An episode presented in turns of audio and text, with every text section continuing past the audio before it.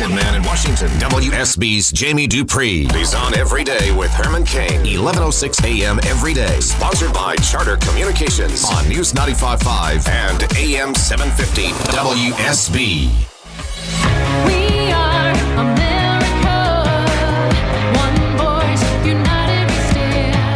Do you have any belief that you stand a chance to win this nomination, let alone the presidency? Most of the people that are in elective office in Washington, D.C. have held public office before. How's that working for you? Herman Cain, solutions for a better America. This is your host, Herman Cain. Thank you for joining us. Because you know, we're going to tell you the truth, give you the facts, and set the record straight. Because we want you to be better informed to help make this a better America. Breaking news, breaking news every day with Herman Cain and the most connected man in Washington, Jamie Dupree. Hello, Jamie. Hey Herman, how you doing, buddy? Terrific. I understand that you signed an affidavit that said you disavow being friends with Herman Cain and Nope. you got your credentials. Didn't have to do anything like Oh, that. you I'm not didn't? sure. I'm not sure what happened. All my friends had gotten their uh, emails last week, and after making some phone calls and playing Yeah. nice on the phone, they finally told me I would be welcome at the Reagan Library. So Very we'll good. be out there for that tomorrow. You know, it should be really interesting when you think about it. I mean. Uh, Donald Trump had that big rally last night in Dallas. He's going to have another big rally in L.A. tonight. He's going to be on the Battleship Iowa, which is a, uh museum now piece in, in southern L.A. and San Pedro, I think, is where it's docked. So he's going to do a big event about the military and veterans there. Yeah. And you know, look, uh, he obviously has the momentum at this point in time still. From where he was uh, five weeks ago as we went into the first GOP debate in Cleveland. The difference this time is that the number two uh, guy, in, instead of being Scott Walker and Jeb Bush, it's Ben Carson who has come up in the polls, and we had more evidence in new polling that was out yesterday and today Right. of exactly that. Now, I guess Herman, you know, I can sort of I can say this, and I can ask you too. You know, how much do you, if you're not Carson or Trump, how much do you want to go after Trump? you know, do you really want to make that the centerpiece of this debate? Carly Fiorina, for example, was asked the other day, well, you know, what are you going to do in the debate? And she said, well, look, I, I want to introduce myself. And that's, you know, that's an important thing Yes. for a lot of these people. Yes. Is this is a chance to be on national TV and radio and to Yes. say who you are and what you're for. Do you want that opportunity to be, this is who I am, this is what I believe, or do you want that opportunity to be, you're a jerk? I put in my commentary from yesterday that I encourage people to go read, and I answered that very question. Go bold and be clear. Don't attack Trump. Yeah. Then you're just bringing more attention to him. And, Yeah, that's the thing, Yeah, and- and, and, and getting back to your point, you're not introducing yourself attacking another candidate. Yeah. That first of all, it doesn't work. Secondly, they are not. They don't know what you stand for. So, like you said, she wants to introduce herself, so she would do well along with the others. Now, in the first debate, I'm anticipating that there's going to be a lot of attack Trump statements because they are trying to get attention, and that's what they're trying to do. I would think so. Now, last time you remember, Fiorina was at the the pre-debate debate. Yes. And uh, part of the attention she got was she did go after Trump, and she did question uh, the the basis of his views, and she basically called him out as a fake conservative, which we've heard a number of times. In fact.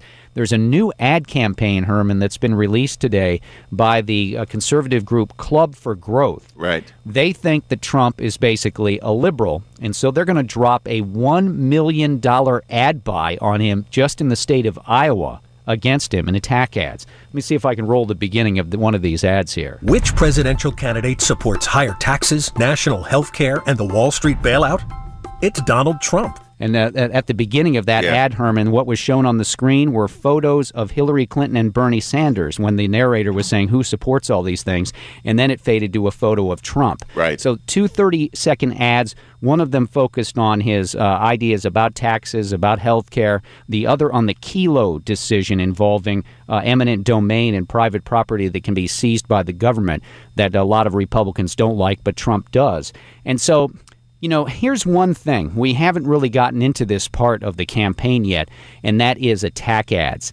You know, Trump has been very good about being able to control the, the, the media around him. You know what I mean, Herman? Yeah, He, yeah. he can go after people, he can jab, he can do interviews. But you know, attack ads are sort of a different animal. And so far, we haven't seen any evidence that Trump is ready to run ads or go after people in response. I'm going to be interested to see how attack ads sort of get involved in this because so far everything else that everybody has tried against Trump hasn't worked. Uh, you know, he's he's been able to do things differently, and the usual rules don't apply. Now, in this case, I would argue big buys of attack ads can hurt you, but maybe Donald Trump is just different. Maybe well, they, they won't. As we see, the dynamics of a presidential race are very different this time compared to how they normally are. Yep. And we, I agree with you. We don't know uh, the impact of attack ads and what they're going to be like. Now, here's the thing that disappoints me: the Club for Growth I've heard of. I don't know any of its members, you know, specifically. Uh, I know Stephen Moore used to run that organization, but I don't want to affiliate his name with this type of thing because he probably wouldn't have recommended to do attack ads. Do something constructive rather than something to say we want to bring down Trump.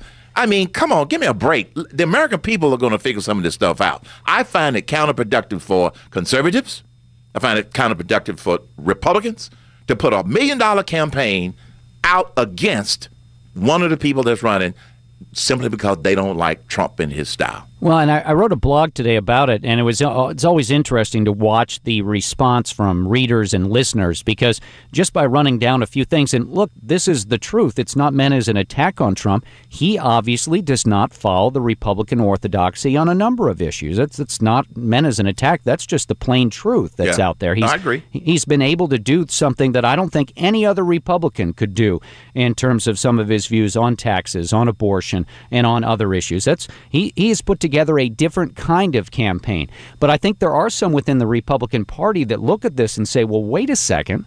Um, you know, th- this guy doesn't believe in X, Y, and Z, and Republicans should not be supporting him. So I, I, I understand, you know, you don't want to violate the Reagan commandment on attacking each other, but it doesn't really shock me that there are people within the GOP who think, you know what, they've got to go out and slow Trump's momentum right now. I think the candidates that are polling the least in the polls are going to go after him the most because they are trying to get attention. Could be.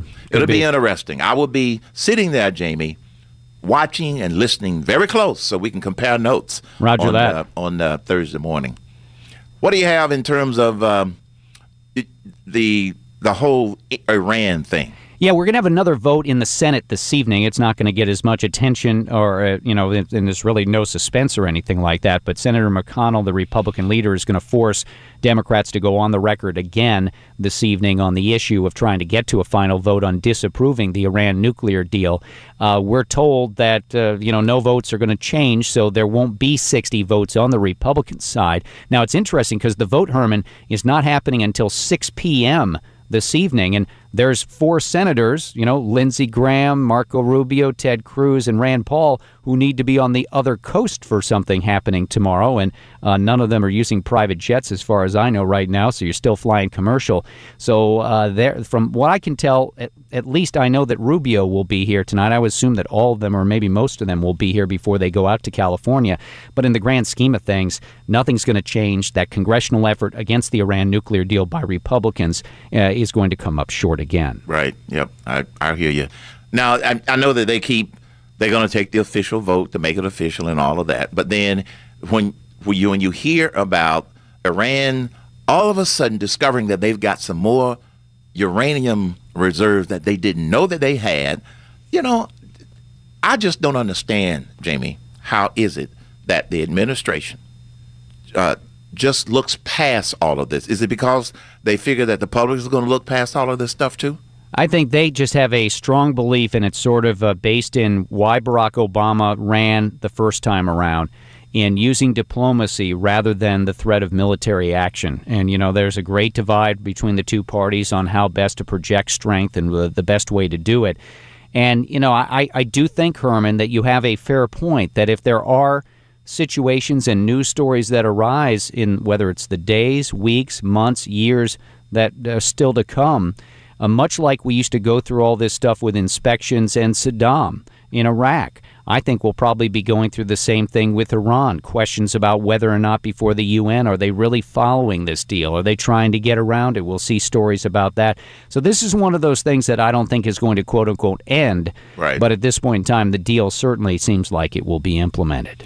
I saw Hillary Clinton do an interview where she said that yes, she thought about Bill as a running mate, but it would violate the Constitution. Is that your understanding? In that if something were to happen to her if she became president, that bill would move up, but the Constitution said you can only serve two terms? You know, it, it has not been uh, firmly established in a court of law.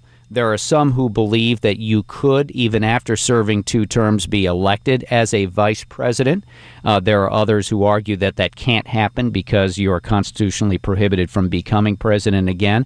Uh, I don't know. My literal view would be they didn't say you couldn't be vice president, so you could. Right. Uh, but it, like I said, legal scholars come down on either side of this. I don't think that Hillary Clinton had ever thought seriously about the idea of Bill Clinton being her running mate. I would tend to agree with you. But it would be a lot of fun, I'd have to say. The, the thought of Bill Clinton as the first spouse would be a lot of fun.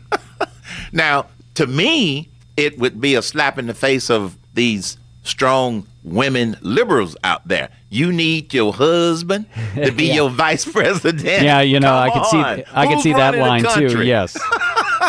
Who who's running the country? Well, like you said, everybody's on debate watch. Now, you indicated yesterday CNN is definitely going to do this for 3 hours. Yeah. Okay. Wow. They've got a lot on the line here. Remember, I mean, think about this. Think about all the controversy that occurred with Fox News in the first debate, okay? Yeah. Uh, I mean, we talked about it up here, me and my colleagues, that if that first debate had been CNN, you know, the questions for Trump, the questions for anybody, I think there would have been s- hu Well, there were cries of media bias. Uh, you know, the, even people who would, you know, theoretically be more quote unquote aligned with Fox, which you know has aligned itself more on the conservative side of things. Their anchors uh, took a lot of flack. Megyn Kelly, Bret Baier, and more about how they asked the question. So I think that uh, one of the things to remember about this debate is I bet we see more of a pushback from any Republican candidate who might not like the question, and that the issue of quote unquote liberal media bias will play a lot a lot more prominently in the aftermath of this debate than the first one. I, I could I could really see a candidate, if you don't like the question, going back right at the CNN anchors and whoever's going to be leading most of the questions. I think Jake Tapper is for the most part. And it's a tricky thing for CNN to have to deal with in this. Well, they could take a page out of the Newt Gingrich pushback. Remember that one from South It worked. Oh man, it was just smash mouth. Now, how did Hugh Hewitt get in the mix of this? Because it's uh, it's partially sponsored by uh, CNN and partially by Salem Radio, Got which it. Hugh Hewitt is on. So He's- that's why got it. That's why uh, you know only the Salem radio stations are able to carry it live, while CNN will have the TV rights. So that was part of it. Got you covered. Well, travel safe. Uh, you when are you leaving today or tomorrow? Uh, later on today, Later so we'll talk to you from the Reagan Library tomorrow if everything goes okay, Herman. Travel safe, man. See you, buddy. You're listening to the Herman Cain Show. The, the experience and results you trust. Herman Cain. He just has a good message and good conservative point of view. Solutions for a better America. I bet you they wouldn't let me ask them any questions, Shana B. Probably because you're not on Salem. And that's okay. For the ones who work hard to ensure their crew can always go the extra mile, and the ones who get in early so everyone can go home on time, there's Grainger, offering professional grade supplies backed by product experts so you can quickly and easily find what you need. Plus, you can count on access to a committed team ready to go the extra mile for you. Call, clickgrainger.com, or just stop by. Grainger, for the ones who get it done.